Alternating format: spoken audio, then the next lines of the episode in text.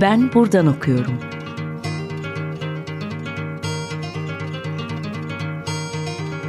Edebiyat ve başka şeyler.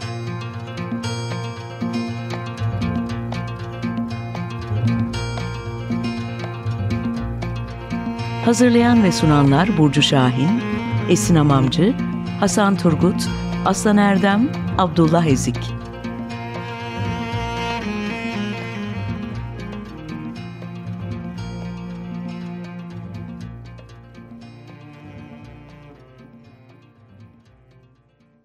Merhaba, 95.0 Açık Radyo'dasının ben Abdullah Ednik. Bugün Ben Buradan Okuyorum programında Ömer Alkan ile birlikte Fihret Kitap ve Kore Edebiyatı üzerine konuşacağım. Ee, Kore Edebiyatı'nın öne çıkan yanları, son yıllarda neden bu kadar popüler olduğu ve yayın evi olarak nasıl bir e, proje yürüttükleri üzerine değerlendirmeleri bulunacağım. Öncelikle hoş geldin Ömer. Hoş bulduk, merhabalar. Umarım her şey yolundadır. Yolunda, evet yani günümüzde ne kadar yolunda olursa. O Olduğu kadar. evet. Ee, ben birazcık aslında Kore edebiyatına olan ilginin nereden başladığını, çıkış noktasını ve Fihret kitabın e, neden özellikle bu edebiyatı bu kadar aslında kendine mal ettiğini, benimsediğini sorarak giriş yapmak istiyorum. Öncelikle bir Kore edebiyatına dair panorama çizmek gerektiğinde nelerden bahsetmek gerekir? Evet, e, yani Kore edebiyatı e, açıkçası yani 100 yıllık bir geçmişi olan diyelim. Yani 100 yıllık geçmişi olan bir edebiyat. Tabii daha öncesi daha kültürel e, yani daha feodal dönem e, ürünleri tabii ki var ama farklı e, mesela Çince odağında yani alfabe odağında falan farklı çalışmalar var ama modern edebiyat dediğimiz e, alan aslında e, Japon sömürge dönemi dediğimiz e, 1900'lerin başından İkinci Dünya Savaşı'nın e, sonlarına kadar e, olan o dönem içerisinde çok fazla ürün çıkıyor. E, o dönemle itibariyle artık modern Kore edebiyatı başlamış oluyor. Dolayısıyla ya yeni bir edebiyat bakınca çok da eski bir şey yok ve çoğu da çoğu gündemi de aslında bu ayrım Kore ve Güney pardon Kuzey ve Güney ayrımı çok temel bir ayrım. Dolayısıyla bütün eserler de bunun üzerine odaklanmış durumda. Özellikle İkinci Dünya Savaşı öncesi eserler doğrudan Japon e, sömürge dönemini e, içerik ediniyor ve işte kırsalın sorunu doğrudan bir sorun var. Çünkü e, feodal dönem. O dönemden yani doğrudan içerik çok net hepsinde de neredeyse o tema hissedilir. Çünkü doğrudan büyük bir acı var ortada. Özellikle Kore Savaşı'ndan sonraki ayrım çok kritik bir ayrım. İki ayrı dünya ortaya çıkıyor gerçekten ve aileler ayrılıyor. Yani çoğu yazar bakınca mesela bazı yazarlarımız bizim Kore şey e, Kuzey e, Kore'den e, ve güneye geçiyor falan. Hani bu ayrım çok keskin. Dolayısıyla acıları temel olarak buradan alıyor. Böyle diyebiliriz. Yani Kore edebiyatı bir dünyada bilinirliği şöyle diyeyim 90'lardan sonra aslında ortaya çıkıyor biraz daha. Bunun sebebi de şu. Aslında Kore Güney Kore e, İkinci Dünya Savaşı sonrası ve e, savaş sonrası yani Kore Savaşı sonrasında e, gerçekten fakir bir ülke olarak biliniyor. Ve neredeyse 30 yıl boyunca e, bir diktatörlük var bir, rejimle yönetiliyor ve sistematik olarak ekonomisinin gelişmesi için müthiş bir çaba sarf ediliyor. Yani 80'lere kadar 90'lara kadar artık hani bizden daha kötü durumda başlayan bir ekonomi düşünelim. Çok daha iyi duruma geliyorlar. Yani bizden daha iyi duruma geliyorlar diyelim.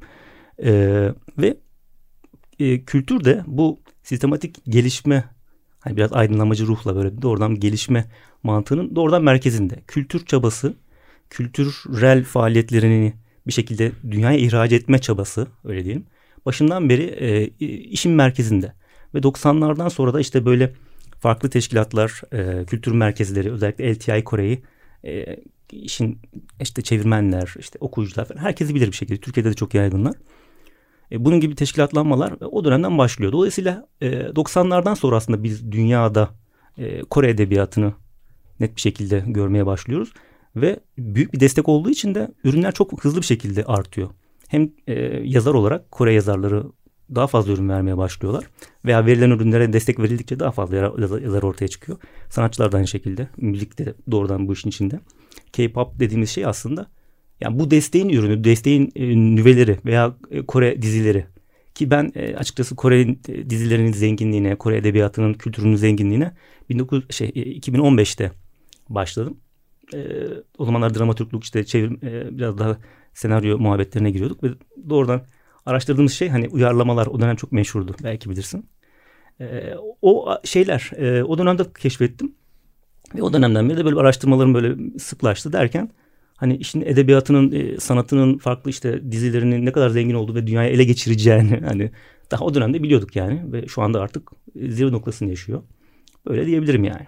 Burada aslında şu çok enteresan dediğin gibi birincisi aslında Japonya'nın e, Doğu Asya özellikle ne derece yoğun bir şekilde domine ettiği zaten tarihsel bir gerçeklik. Bu kültürlerin hemen hemen her birinde Japonya'nın etkisinden, Japon edebiyatının, Japon sanatının veya Japon entelektüel hayatının etkilerinden söz etmek mümkün. Tabii ki Kore'de bundan yoğun bir şekilde e, payını almış. Hı hı. Bu noktada zaten Japonya sonrasında özellikle dediğin gibi 2. Dünya Savaşı Japonya için de bir kırılmayı beraberinde getiriyor. Aynen. Çünkü bu kadar çok dışa açılmış, bu kadar çok Asya'yı domine ederken bir geri çekilme aslında başlıyor. Evet. Bunun ardından da her kültürün kendisini bulması ve kendisini aslında dünyaya sunması e, farklı bir ne diyelim paralelde gerçekleşiyor. Evet. E, ancak bu kısa süre içerisinde yani 45'ten günümüze kadar Kesinlikle. özellikle Güney Kore bağlamında bir evet bunu Çin'den de bahsedebiliriz. İşte belki Tayvan'dan, e, Kuzey Kore'den de bahsedebilir. Ancak Güney Kore'de burada çok baskın bir payı var. Çünkü e, tek bir kanaldan değil de edebiyattan, müziğe, e, danstan, e, sinemaya kadar birçok alanda aslında bir neredeyse dominasyona varacak kadar yoğun bir etkileri söz konusu. Evet. Sahne şovları çok güçlü. Yani doğrudan bir şey var o işin içinde. Hani sermaye ve sistematik bir çaba yani böyle planlanmış hani gelecek e, planı olan e, net bir çabayı görüyoruz ve devlet e, şeyini temelinde. Yani o çabayı görüyoruz. O ürünlerin sebebi o gerçekten diyebilirim. Peki mesela e, bunu globalizasyonun bir parçası olarak mı okumak gerekir sence Kore örneğinde olduğu gibi yoksa bu aynı zamanda Kore kültürünün artık o baskı dönemi sonrasında bir çıkış yolu olarak da yorumlanabilir mi? Mesela sen özellikle edebiyat özelinde de çok çalıştığın için bunu özellikle yöneltmek isterim sana. Yani e, tabii ki zenginliği var ama ikinci planda hani Türkiye odağında düşünürsek Türk okuyucu niye bunu çok sahipleniyor? Çok büyük bir yakınlık var. Bunu da reddedemeyiz. Yani gerçekten dizileri de aynı şekilde. Niye e, Kore dizisini uyarlıyoruz? Bir ekonomik daha daha ucuz onu söyleyelim. Yani ben işin senaryo bazında bildiğim için daha ucuz ama kültürel kodlar o kadar yakın ki. Hani şimdi diyoruz ya Japonlarla çok yakınızdır işte Çinler falan hani tarih boyu falan böyle bir gerilimden ama aynı zamanda yakınız. Değil yani Kore kültürü hani dil yapısı da itibariyle çok yakındır belki hani şeyden bilir Ural, Ural Altay dil kodları falan. Ya onu geçtim gerçekten o temizlik algıları, aile ilişkileri falan çok yakınız. Bu yakınlık kıymetli bir bağ kuruyor. Tabii ki e, Kore Savaşı'ndaki Türk askerlerinin olayı zaten hani onlar gerçekten minnet duyuyorlar bize. O yakınlıkta e, bu tarz yakınlaşmalar da kıymetlidir biliyorsun. E, dolayısıyla hani bunlar bir yanında cebimizde koyalım ama bunun dışında dünyada da büyük bir popülerlik gördüğümüz için bu gerçekten sistematik bir çabanın ürünü olduğunu görüyoruz.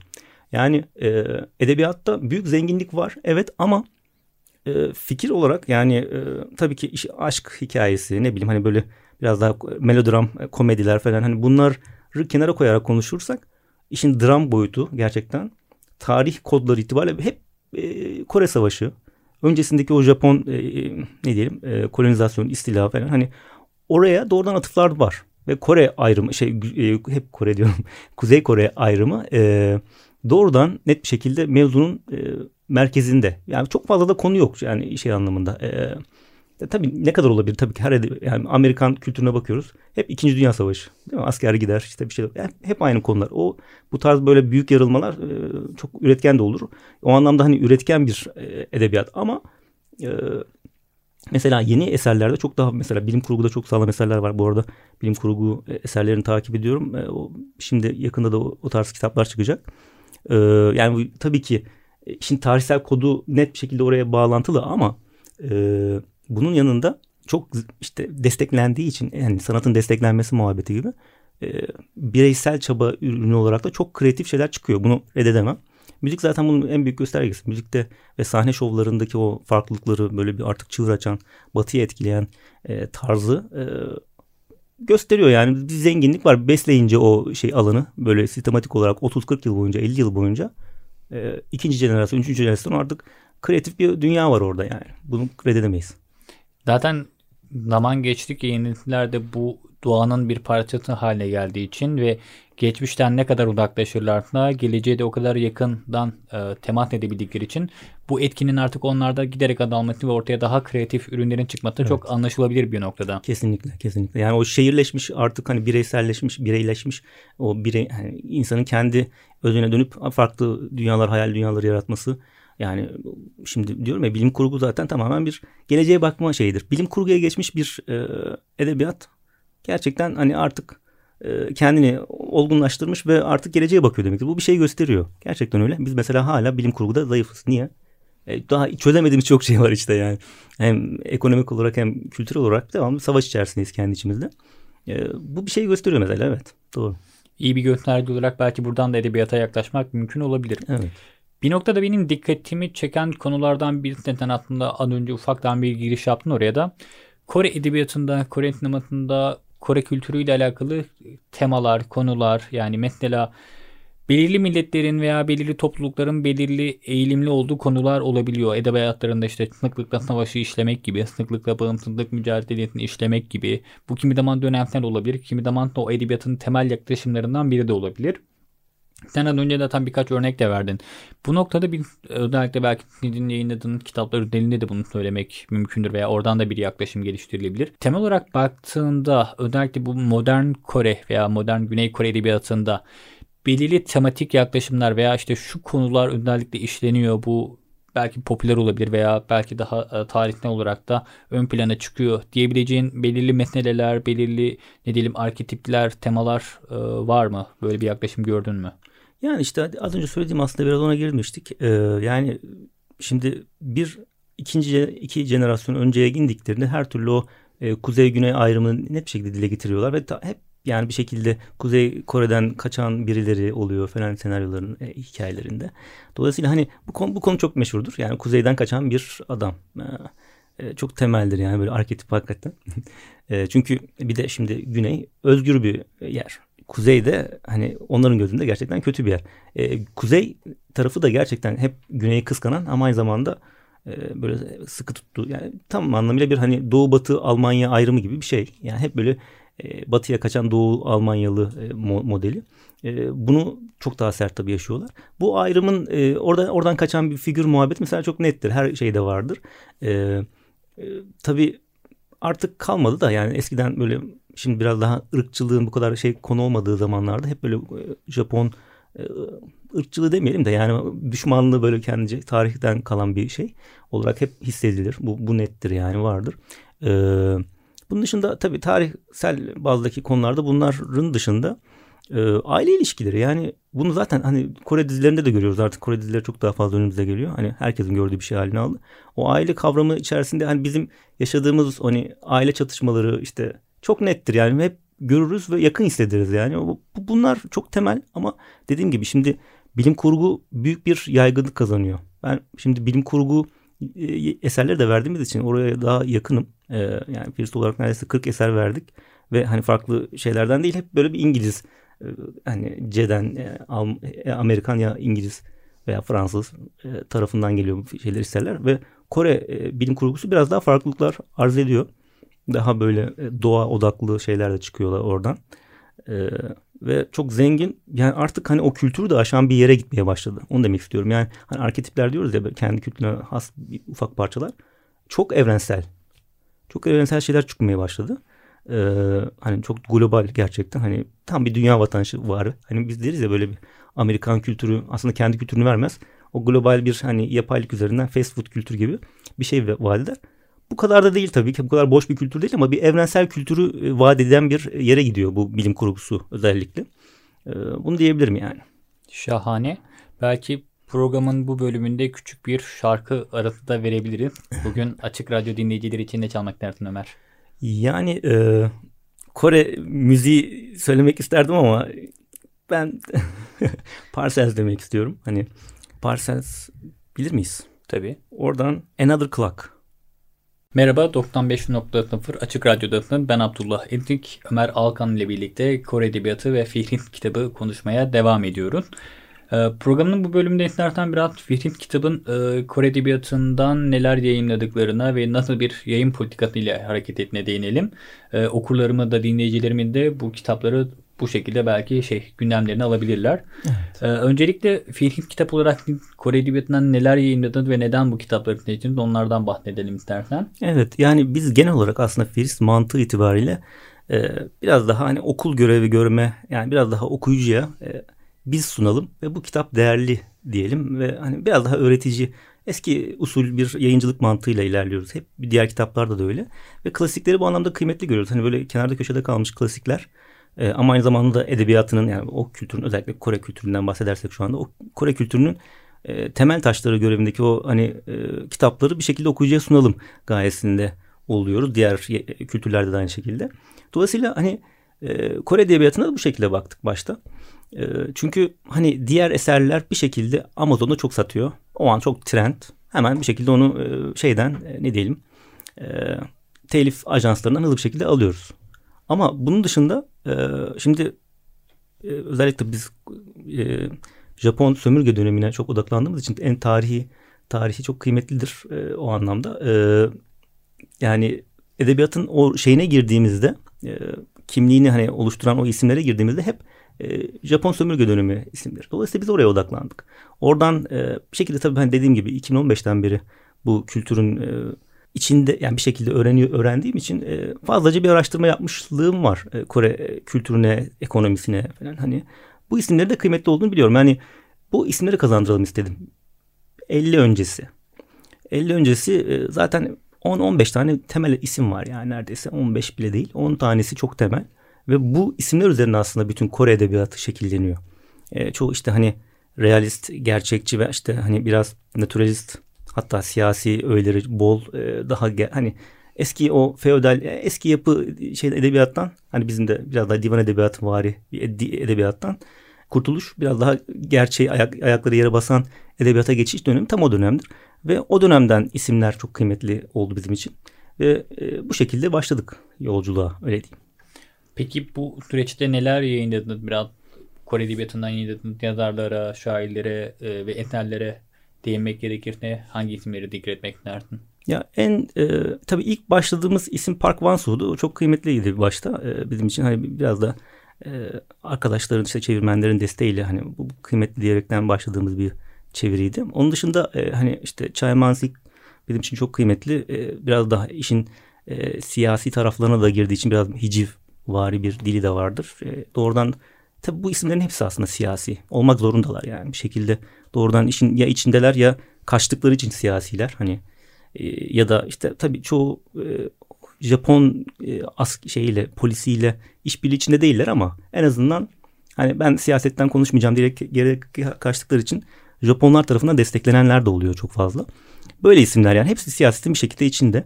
İşte Kim Dongin aynı şekilde bu öykücülükte. Bunlar hep öykü tabii. E, Kim Dongin, e, Çay Mansik, işte Patates ve diğer öyküler, işte Benim Saf Amcam ve diğer öyküler. Bu kitaplar bizim için e, kıymetliydi. E, onun dışında bakıyoruz mesela e, Şimhun'dan e, Herden Meşil. E, bu kitap tabii roman e, ve doğrudan siyasetin yani ruhunda yani ideolojik bir tutum da var. Biraz daha e, e, aydınlanmacı bir ruhla hani bizim e, köy enstitüleri vari bir e, tutumla e, gerçek bir öyküden e, şey yaparak yola çıkarak yazılmış bir kitap bu. E, hani köyde bir aslında okula okul açma fikri ve tabii ki işin bir tarafında e, hep bir Japon polisinin merkezde olduğu bir şey. Böyle bir onlardan kaçan şey yapan. Ve en sonunda galiba e, e, öğretmenimiz vuruluyor. E, onun anısına yazılan bir kitap yani. Bunun dışında bir de Kan Kuyung Aye'den Kadın Manzaraları adıyla çevirdiğimiz öyküler var yine. Yani kadın manzaraları dedik. Çünkü gerçekten e, proto-feminist bir e, yazar. O dönemin kadınını inceliyor daha çok. Hani feodal dönemde e, kadının uğradığı baskıyı öykülerine taşıyan bir isim. O yüzden hani e, kadın manzaralı demek istedik. Yani neredeyse 15-20 öyküsü var onun da orada. E, çok kıymetli isimler bunlar. Yani bu isimler üzerine aslında gerçekten e, Kore edebiyatı yükseliyor. 50'ler 60'lardan sonra çıkan isimler hep bu isimlerin e, öğrencileri diyebiliriz. Bunları çevirmek istedik. Çünkü daha da gelecek tabii. Daha artık bilim kurguya dönüyoruz dediğim gibi. Kendi e, o dizilerimiz biraz daha geliştirmek adına çok yer, e, yeni e, ve popüler olan dünya çapında popüler olan bilim kurgu kitapları var. Onlara yöneleceğiz. Çünkü bu isimler bitti neredeyse. Yani bu isimleri bir şekilde tanıtalım dedik. Her birisinden birer tane öykü derlemesi. Çünkü öykü kıymetlidir. Onlarda da bir hani dergi e, edebiyatı diyelim e, yaygın ve hep dergilerde çıkıyor bu öyküler. Ve hep işte Japon polisi bunları engelliyor falan. Hep böyle bir siyasi muhabbet için içinde. Dolayısıyla hep böyle bir öykü sunalım dedik. Öykü derlemesi. Çünkü bir yazara giriş hep öyküden başlar. Yani toplu öyküler kitabıyla bir bakayım şunun tadına bir dersiniz. Bu isimleri o şekilde bir kazandıralım istedik. Devam gelirse artık biz de çevirebiliriz. Başka birileri de çevirebilir. Romanları var çünkü çok kıymetli. Böyle. Aslında bu söylediğin çok kıymetli. Birincisi zaten bir tür olarak öykünün Türkiye'de karşılığı olduğunu söylemek mümkün. Bu dünya genelinde pek de aslında geçerli bir kural değil. Bildiğim evet. kadarıyla özellikle Amerika ve Türkiye öyküye daha yakın e, ülkeler olarak, kültürler olarak ön plana çıkıyor. Bir diğer nokta da aslında bu siyasetle edebiyat arasındaki ilişki bence dediğin gibi işte Güney Kore ile Türkiye arasındaki evet. köprüyü kuran da meselelerden birisi. Çünkü evet. Özellikle Tanzimat'tan e, işte Cumhuriyet ve Cumhuriyet, erken dönem Cumhuriyet'e kadar bizim de birçok edebiyatçımızın aynı zamanda siyasi birer figür olarak ön plana çıktığını söylememiz mümkün. Dolayısıyla Hı. edebiyatla siyaset arasındaki o köprüler her zaman diri kalmış, her zaman gündemde olmuş. Bu da bence o yakınlaşmayı sağlayan bir başka temel e, ne diyelim etken olarak değerlendirilebilir üzerinde konuşmaya değer bir konu. Kesinlikle. Tabii ya o kadar sert bir e, gerilim hani Türkiye yaşadı mı yaşamadı. Yani Osmanlı'dan çıkışta hani bir e, hani kolonyal bir şey halini almadık. Ama e, doğrudan e, aynı gerilimi hissediyoruz. Yani bir baskı, tepeden inme bir baskı. O baskının e, o baskıdan kaçış şeyi olarak, çabası olarak. Yani tabii bizde bir padişah var. Padişahdan kaçan e, o hani klasik isimler var. Eee Dolayısıyla hani yakınlık var. Doğrudan yakınlık var. Yani e, o siyasi e, kimlikleri hep merkezde bu isimlerin. E, dolayısıyla evet yani onu hissediyoruz. Doğrudan bizim o ilk isimlerimizin hani o klasik isimlere yakınlığı evet, görmek mümkün. Çok teşekkürler Ömer. Bugün ben buradan okuyorum o konuk oldun. Seninle hem Kore Edebiyatı'na hem de Firhit kitaba dair e, epey bir şey konuştuk. Hı. Vakit ayırdığın için çok teşekkürler. Çok memnun oldum. Çok teşekkür ederim her şey için. Rica ederim. Haftaya yeni bir programda görüşmek üzere. Herkese iyi günler. İyi günler.